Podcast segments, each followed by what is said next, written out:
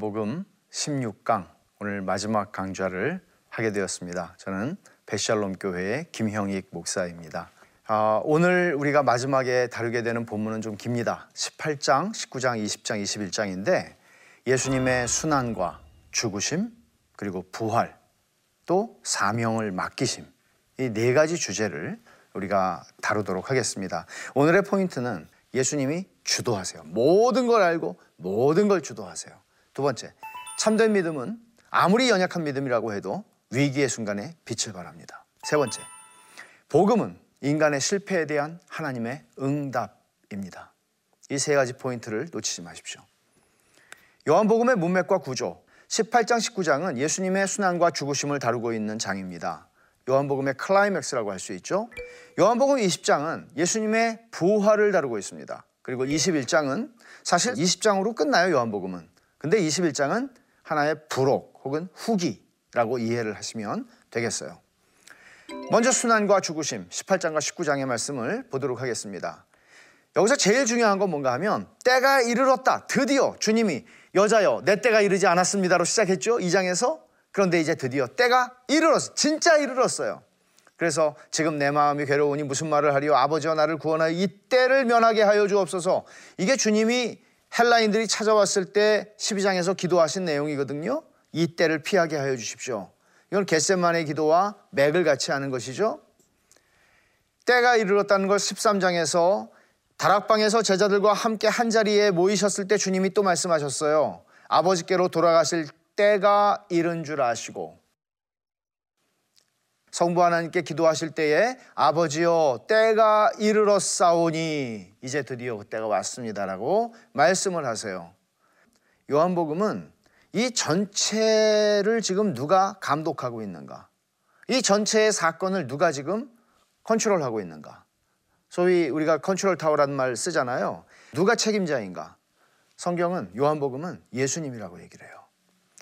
내가 내 목숨을 버리는 것은 그것을 내가 다시 얻기 위함이니 이로 말미암아 아버지께서 나를 사랑하시느니라. 이를 내게서 빼앗는 자가 있는 것이 아니라 목숨을 내게 빼앗는 자가 있는 게 아니라 내가 스스로 버리노라. 나는 버릴 권세도 있고 다시 얻을 권세도 있으니 이 계명은 내 아버지에게서 받았노라. 주님은 당신 스스로 하시는 일을 당신이 스스로 그 길을 걸어가시는 거라고 얘기를 해요.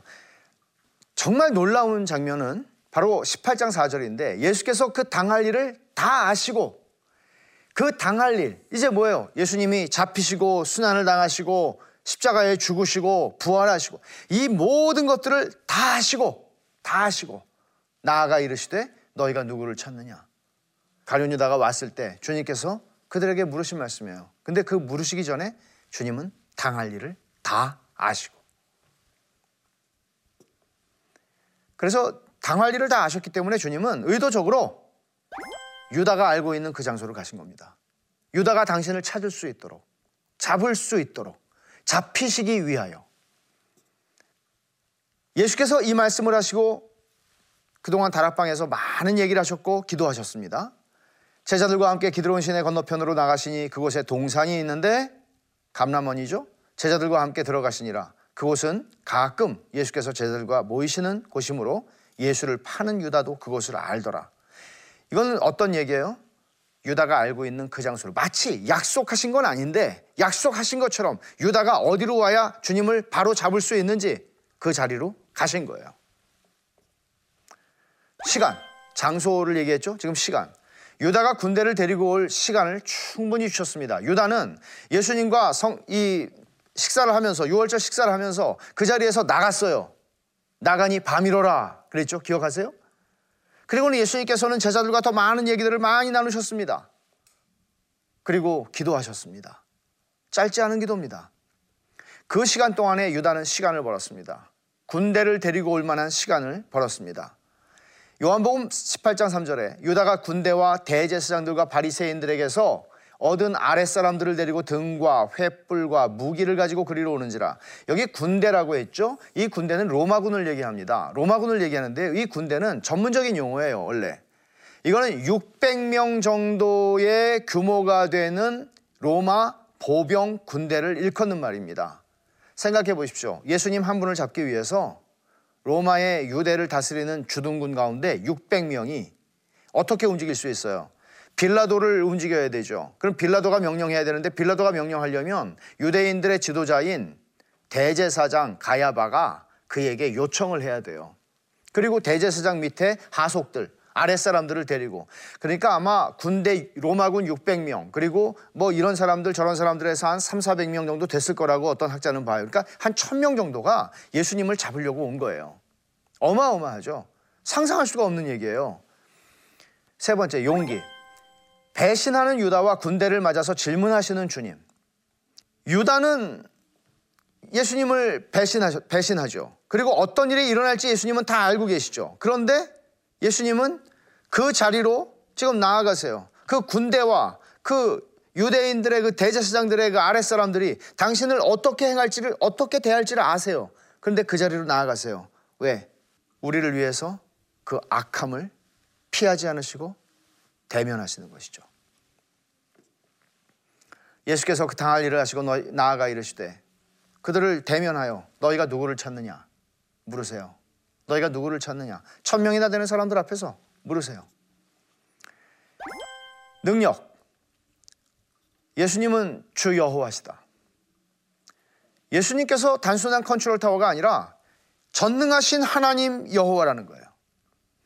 이것을 우리가 어떻게 알죠? 굉장히 중요한 말씀이에요. 그를 파는 유다도 그들과 함께 섰더라. 예수께서 그들에게 내가 그니라 하실 때 어떤 일이 일어났다고 그래요? 그들이 물러가서 땅에 엎드러지는지라. 예수님께서 누구를 찾느냐? 나세렛 예수라. 내가 그니라. 그러니까 로마 군인들이 보통 군인들입니까? 유럽을 정복했던 사람들 아닙니까? 그 군인들이 뒤로 나가 넘어지더라는 거예요. 그 말씀을 지금 쓰고 있는 거예요. 그럼 지진이 났나요? 예수님께서 내가 그니라라는 것은 제가 지금까지 말씀드렸던 것 당신이 여호와 하나님이라고 하는 여호와의 이름을 그대로 선언하시는 거예요. 그 신적 권위 앞에서 사람들은 그 말씀의 의미를 이해했기 때문은 아니에요. 그러나 당신이 누구라는 것을 드러내시자 그들은 다 넘어진 겁니다. 사랑. 이 와중에서 주님은 당신의 제자들을 보호하십니다. 예수님께서 내가 그다 라고 말씀하시고 나서 나를 찾거든 이 사람들이 가는 것을 용납하라. 이는 아버지께서 내게 주신 자 중에서 하나도 잃어버리지 아니하여 싸움나이다. 하신 말씀을 응하게 하려 함이라. 하나도 잃어버리지. 당신의 제자들을 그 와중에 보호하시고 다치지 않도록 아, 이끄십니다. 순종, 컨트롤 타워로서 주님은 스스로 그러니까 어떤 일들이 닥쳤기 때문에 당하시는 게 아니라 스스로 아버지의 진노의 잔을 마십니다. 아버지께서 주신 잔을 내가 마시지 아니하겠느냐? 베드로가 칼을 들어서 치자. 주님께서 말씀하세요. 아버지께서 주시는 잔을 어떤 잔이에요? 진노의 잔. 무엇을 향한? 죄를 향한. 죄인들을 향하신. 그 진노의 잔을 내가 마시겠다. 스스로 순종하여 그 잔을 마시는 겁니다. 예수님께서 잡히신 다음에 제일 먼저 안나스의 집들에서 신문을 받으셨습니다. 안나스는 누군가 하면 대제사장이 사실상 가야반데 공식적으로는 안나스가 자기의 사위를 앉혀놓은 겁니다. 그리고 자기가 세력을 어, 가지고 있는 거예요. 처음에 안나스의 뜰에서 신문을 받으시고 그 다음에 가야바의 대제사장이죠. 공식적인 가야바의 법정에서 신문을 받으십니다. 그리고는 새벽에 자기들은 사형을 선고해서 죽일 수 있는 권한이 없으니까 자기들을 다스리고 있는 빌라도, 총독 빌라도의 법정으로 예수님을 끌고 갑니다. 예수님이 빌라도의 법정에 서셔야 했던 이유가 뭘까요? 그냥 가야바나 유대인들의 사내들인 공회에서 그냥 심판을 받고 죽으실 수 있으면 되는데 왜 빌라도의 법정에 서셔야 하는가? 예수님은 말씀하신 대로 이방인에게 넘겨 십자가의 죽으심을 맞으셔야 합니다. 말씀하신 대로 예언된 대로입니다. 이것은 사실 유대인 안에서 일어나는 사건이 아니라 주님이 어떤 죽음을 죽으실지를 미리 말씀하신 것을 한번 생각해 보십시오. 내가 땅에서 들리면이라고 그랬죠. 이 들린다는 얘기는 십자가에 들려 죽으신다는 것을 말씀하신 것이라고 우리가 앞에서 살펴본 바가 있습니다. 예수님이 빌라도의 법정에 서셔야 하는 이유는 유대인만이 아니라 당대 최고 법정, 로마의 법정에 서서 로마의 판결을 받는 겁니다. 이게 말하자면 유대인만의 사건이 아니라 온 세상이 예수님을 정죄했다는 것을 보여주는 것입니다. 자, 한번 우리가 살펴보죠. 37절에 빌라도가 내가 왕이 아니냐? 예수님이 말씀하세요. 내 말과 같이 내가 왕이다. 내가 이를 위하여 태어났으며 이를 위하여 세상에 왔나니고 진리에 대하여 증언하려 함이로라. 무릇 진리에 속한 자는 내 음성을 듣느니라. 예수님께서 지금 주도하고 계신다는 거 아세요? 빌라도가 지금 자기가 이 사람을 사형을 시킬지 말지를 결정할 수 있는 사람이에요. 근데 사실은 예수님이 이 모든 대화를 주도하고 계세요. 끌고 가고 계세요. 누가 심판자인지를 알 수가 없을 정도예요. 그래서 무릇 진리에 속한 자는 내 음성을 듣느니라. 네가 만약에 진리에 속했으면 내 얘기를 들을 줄 알 것이라. 주님 말씀하시는 거예요. 근데 빌라도는 주님에 대해서 이 요한복음의 짧은 내용에서 세 번이나 예수님을 무죄라고 확신합니다. 그리고 그걸 선언합니다. 18장 38절에서 나는 유대인들한테 말해요. 빌라도가 나는 그에게서 아무 죄도 찾지 못하, 못하노라. 죄를 찾지 못하겠다는 거예요. 이 사람들은 사형시키라고 하는데 나는 죄를 찾지 못하겠다. 이 사람 죄인 아니다. 두 번째 19장 4절로 넘어가서 빌라도가 다시 밖에 나가 말하되 보라 이 사람을 데리고 너희에게 나오나니 지금 그 사이에 어떤 일이 있었어요? 예수님이 피투성이가 되도록 채찍에 맞으셨어요. 피투성이가 된 자를 데리고 나와서 내가 그에게서 아무 죄도 찾지 못한 것을 너희로 알게 함이라. 이만큼 했으니 이제 끝내자. 이 사람 죄 없다. 서, 너희 성이 풀렸냐? 피라도가 묻는 겁니다. 세 번째, 대제사장과 아랫사람들이 예수를 보고 소리질러 십자가에 못 박으소서 못 박으소서 하는지라. 빌라도가 이르되 너희가 친히 데려다 십자가에 못 박아라. 나는 그에게서 죄를 찾지 못했다. 그럼에도 불구하고 빌라도는 사형 선고를 내린 겁니다. 유대인이 예수님을 고소한 진짜 이유가 무엇인지를 요한복음은 놓치지 않고 갑니다. 19장 7절에 그가 자기를 하나님의 아들이라 함이니이다. 이게 빌라도한테 요구한 거예요. 자기가 하나님의 아들이라고 그런다는 거예요. 빌라도가 볼 때 이게 사형을 선고할 수 있을 만한 일이겠습니까? 결국은 예수님이 하나님의 아들이신 것을 증명하기 위해서 요한복음이 쓰여졌어요. 요한복음 20장 31절 말씀대로 요한이 이것을 기록하는 목적을 그렇게 썼어요. 그것 때문에 그것을 받아들일 수 없었기 때문에 예수님을 십자가에 못 박아 죽이고 싶었던 거죠. 빌라도와 예수님의 대화가 이어집니다. 빌라도가 관정에 들어가서 예수께 말하되 너는 어디로부터냐? 당신은 어디에서 온 사람입니까?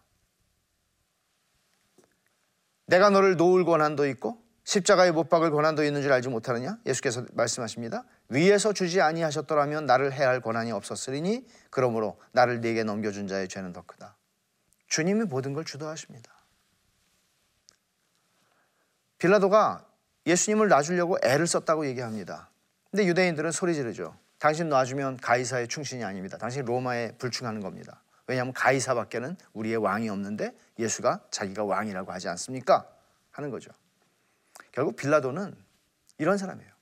자기 영혼을 잃어버리는 것보다 자기의 권력과 지위와 소유를 잃어버리는 것 이것을 요한복음은 놓치지 않고 믿음을 가지지 못하는 가장 큰 문제로 지적을 하는 겁니다.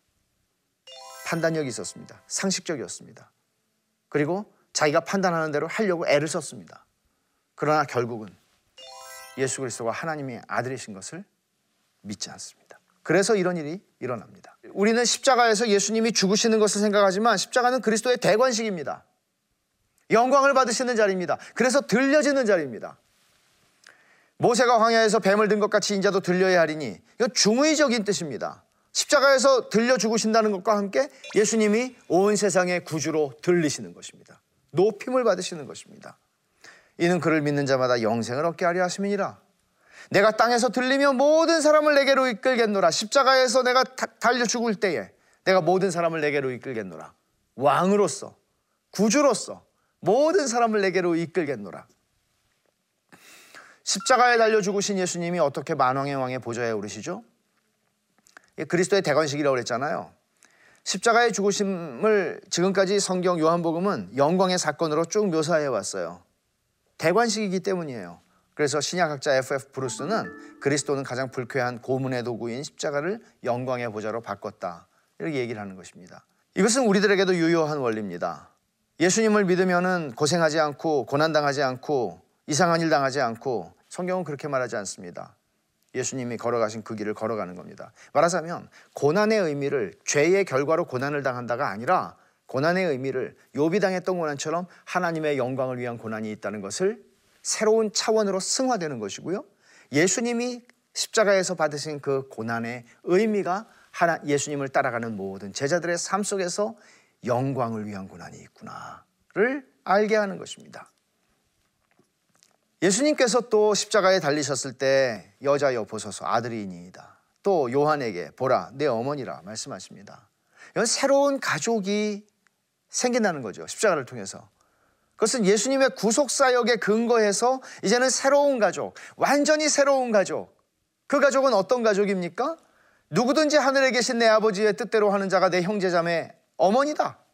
우리는 이것을 예수님이 마지막에 효도하셨다가 아니라 이제 십자가에 죽으시는 이 구속의 사역을 완성하심으로써 새로운 가족, 하나님의 권속, 예수 그리스도의 교회를 세우신다는 의미를 드러내는 말씀입니다.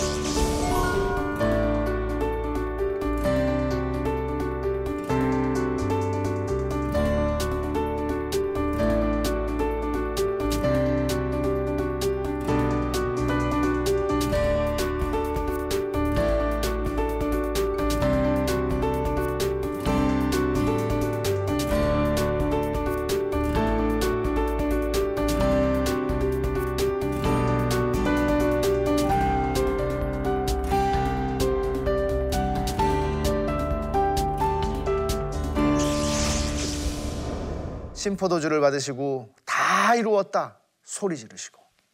머리를 숙이니 영원히 떠나가시니라. 다 이루었다. 뭐예요? 뭘 다 이루었어요? 우리의 구속을. 99.9%가 아니라 100% 우리의 구속을 다 이루었어요. 율법의 행위로는 구원을 얻을 수 있는 사람이 아무도 없습니다. 누구든지 예수 믿는 자를 의롭다 하시고 누구든지 예수 믿는 자에게 영생을 주시는 이 모든 구속사요. 아버지께서 내게 하라고 주신 일을 내가 이루어서 아버지를 영화롭게 합니다. 이 의미입니다. 아리마대 사람 요셉은 예수의 제자이나 유대인이 두려워 그것을 숨기더니 제자예요. 근데 이일 후에 빌라도에게 예수의 시체를 가져가기를 구함에 빌라도가 허락하는지라 이에 가서 예수의 시체를 가져가니라 일찍이 예수께 밤에 찾아왔던 이 밤에 찾아온 사람, 이 불명예스러운 이름, 밤에 찾아온 니고데모. 이 니고데모도 모략과 침향 섞은 것을 100리트라쯤 가지고 온지라. 유대인 사회에서 권력을 가지고 존경을 받는 사람들입니다. 그리고 이 일이 자기들에게 어떤 일을 가져올지, 어떤 결과를 미칠지 알고 있습니다. 그러나 그들은 용감하게 빌라도에게 나아가서 예수님의 시신을 달라고 요청하고 장례를 지냅니다.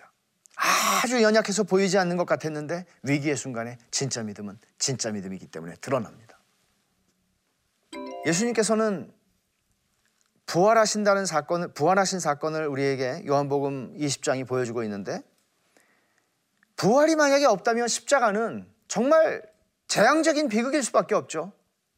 부활이 없다면 고린도전서 15장에서 바울 사도는 그리스도께서 만일 다시 살지 못하였으면 우리가 전파하는 것도 헛것이고 너희의 믿음도 헛것이고 뿐만 아닙니다. 다시 살아나신 일이 없으면 너희의 믿음도 헛되고 너희가 여전히 죄 가운데 있을 것이라고 말합니다. 이 부활의 이야기에서 가장 초점을 받는 한 인물이 있는데 막달라 마리아예요. 안식 후 첫날 일찍이 아직 어두울 때에 이 시간은 새벽 3시에서 6시 정도 되는 시간이었다고 그래요. 주님이 돌아가신 게 운명하신 게 금요일 오후 3시경이에요. 그리고 오후 6시쯤이 되면은 안식일이 시작이 돼요. 그러면 이 짧은 시간 안에 장사를 다 지내, 장례 절차를 해야 돼요. 그리고 무덤에다 넣어야 되는 거죠. 근데 급하게 하느라고 제대로 하지 못했을 거예요. 아, 막달라 마리아는 예수님의 장례를 제대로 좀 하고 싶어서 다시 찾아온 것으로 이해가 됩니다. 오면서 내가 돌을 어떻게 굴리지? 여자들이니까. 근데 돌이 굴려져 있는 걸 봤잖아요. 돌이 굴려져 있는 걸 보고는 시몬 베드로와 요한에게 제자들에게 달려갑니다. 왜요? 도굴꾼들이 많았는데 예수님의 시신을 누가 훔쳐갔구나. 직감적으로 그렇게 생각을 한 거예요. 마리아가 베드로에게 간 사이에 남은 여인들이 무덤 입구에 돌을 굴려낸 천사를 만나서 예수님 부활했다는 소식을 듣습니다. 주님을 직접 보지는 못하지만 공간 복음의 기록이에요. 이것은 요한과 베드로가 마리아로부터 그 얘기를 듣고 달려갑니다. 근데 누가 더 빨리 갔을까요? 젊은 요한이 빠르죠. 무덤으로 먼저 가서 도착했습니다. 그리고 무덤으로 들어가지 않고 무덤 밖에서 무덤 안에 있는 수위를 봤어요. 여기서 보았다는 말은 시야에 들어오다. 시야에 들어오다. 수위가 딱 보였어요. 눈에 딱 들어왔어요. 구프려 세마포 놓인 것을 보았으나 들어가지는 아니하였더니 여기 보았다는 말 그 말이에요. 이 본다는 말이 전부 헬라어로는 다른 단어들이 쓰여져 있어요. 이거 그냥 이렇게 시야에 들어왔다 그런 말이죠. 정황 2. 베드로는 무덤에 들어 뒤에 뒤에 뒤따라온 베드로는 무덤에 들어가서 수위와 머리를 쌌던 수건을 살펴봤어요. 다른 단어가 쓰여졌습니다. 의식적으로 쳐다보다 하는 떼오레오라고 하는 헬라어를 썼어요. 시몬 베드로는 따라와서 무덤에 들어가 보니 세마포가 놓였고 보니 이 말을 하는 거죠. 머리를 쌌던 수건이 세마포와 함께 놓이지 않고 딴 곳에 쌌던 대로 놓여 있더라. 그 다음 정황 3. 요한은 무덤으로 뒤따라가 들어가 보고 이해하고 믿었다. 여기 그 다음에 본 거는 뭔가 하면 호라오라고 하는 헬라어인데 이건 이해심을 가지고 보는 거예요. 요한은 이걸 보고 정황을 파악한 거예요. 상황을 파악한 거예요. 아, 주님 부활하셨구나. 부활하신다고 하신 대로 부활하셨구나. 그걸 깨달은 거예요. 근데 여기서 우리가 유대 장례법을 잠깐 보면은 이 시신을 어떻게 하나 하면은 요 목 아래까지 어깨 위까지 해서 쭉 이제 세마포로 감싸요. 근데 이제 침향을 다 일일이 묻혀가면서 이제 감싸죠. 무거워요. 그러니까. 그리고 두, 두 건을 쓰는 것처럼 머리를 또 묶어요. 근데 보니까 나비가 돼가지고 빠져나온 것처럼 고치처럼 그렇게 쌓여져 있는 것을 본 거예요. 그런 모습이에요. 마치 증발한 것처럼 그렇게 있는 것을 본 거예요. 그러니까 예수님이 이 상황을 보고 아 부활하셨구나. 그걸 아, 알았다는 얘기죠.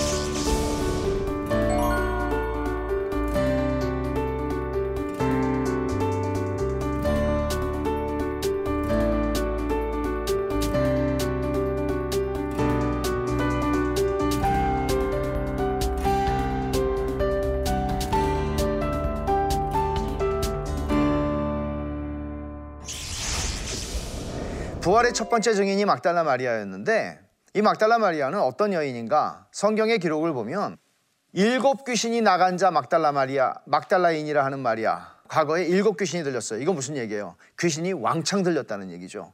그런데 예수님이 그걸 쫓아내 주셨어요. 그리고 이 여인은 예수님을 사랑했고 예, 십자가 곁에 끝까지 남아 있었고 안식 후 첫날 새벽에 예수님에게 또 그 무덤가로 왔습니다. 그러니까 특별한 사람이에요. 근데 6세기의 교황인 그레고리가 막달라 마리아를 베다니의 마리아하고 동일인으로 나사로의 자매죠. 혼동을 했고 또 혼동을 한데 여기서 또 더 나아가서 누가복음 7장에 어, 나오는 죄인이었던 여자가 머리를 풀고 예수님 향유를 바르는 사건 있죠. 그 여자와 또 동일시하면서 막달라 마리아는 이전에는 몸을 파는 어, 여인이었다 하는 설이 계속 있는데 사실 성경의 기록은 그렇게 말하고 있지 않습니다. 부활의 주님을 막달라 마리아가 만나는데 여러분 여자에게 주님이 제일 먼저 나타나세요. 증인으로서의 효력이 없는 여인, 여인에게 주님이 그 여인 마리아 옆에서 부르세요. 마리아야.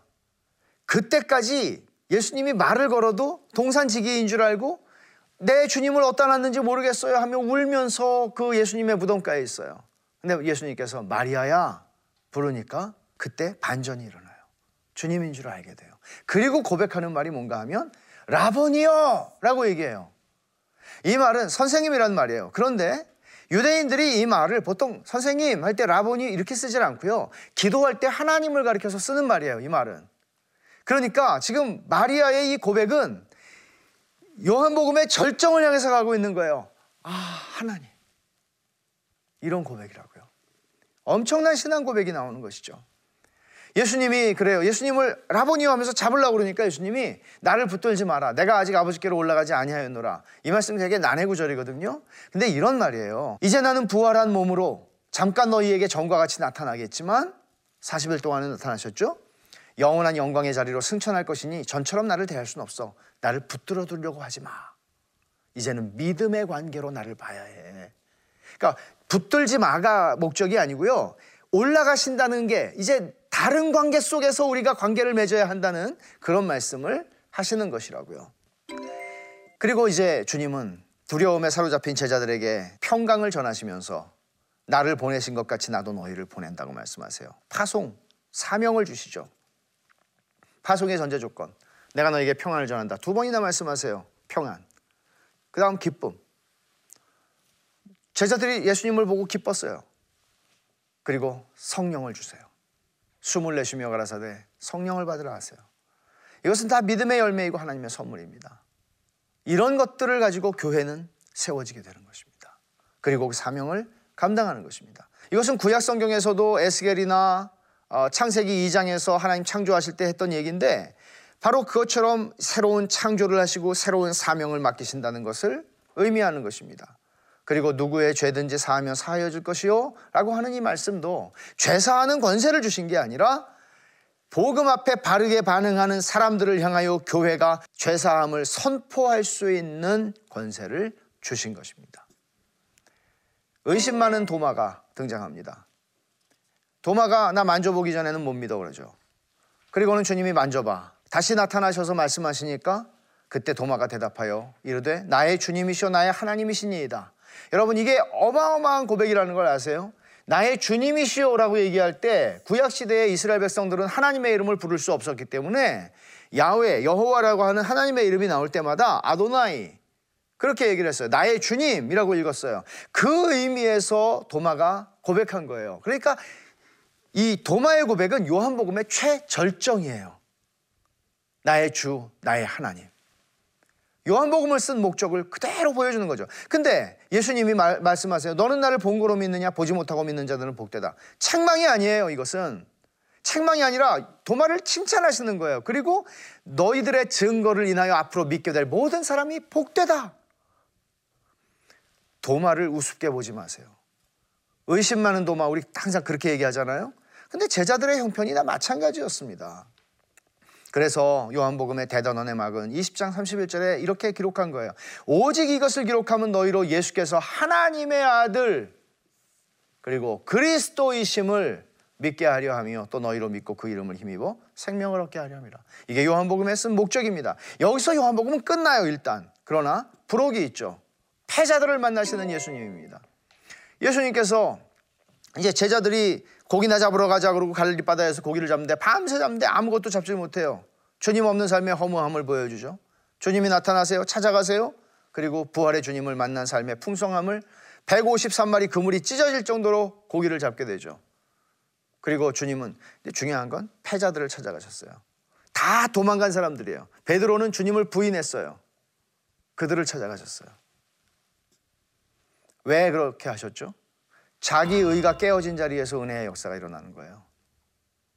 내가 살아있는 한 하나님의 은혜가 역사하지 않습니다. 기독교 신앙은 자기의 인격과 실력을 믿는 게 아니에요. 주님의 인격과 말씀에 신뢰를 두는 게 기독교 신앙입니다. 복음은 그런 것입니다. 복음은 우리의 실패한 자리에서 하나님이 응답하시는 이야기입니다. 주님을 사랑하는 것이 주님을 섬기는 모든 필요 충분 조건임을 베드로야, 너 나 사랑하니? 주님 사랑하는 게 필요 충분 조건.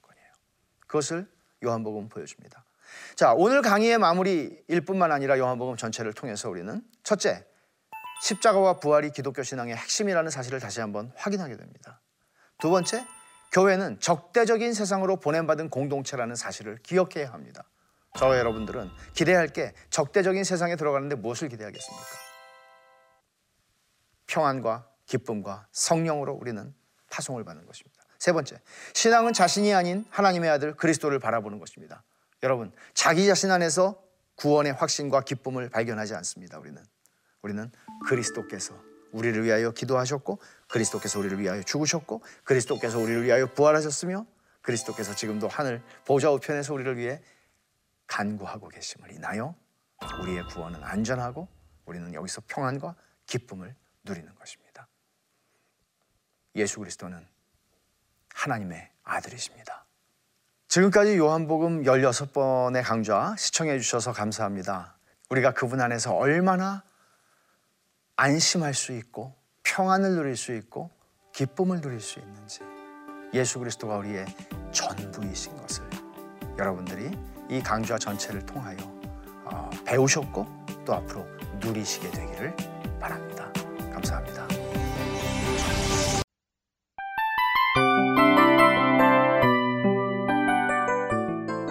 이 프로그램은 청취자 여러분의 소중한 후원으로 제작됩니다.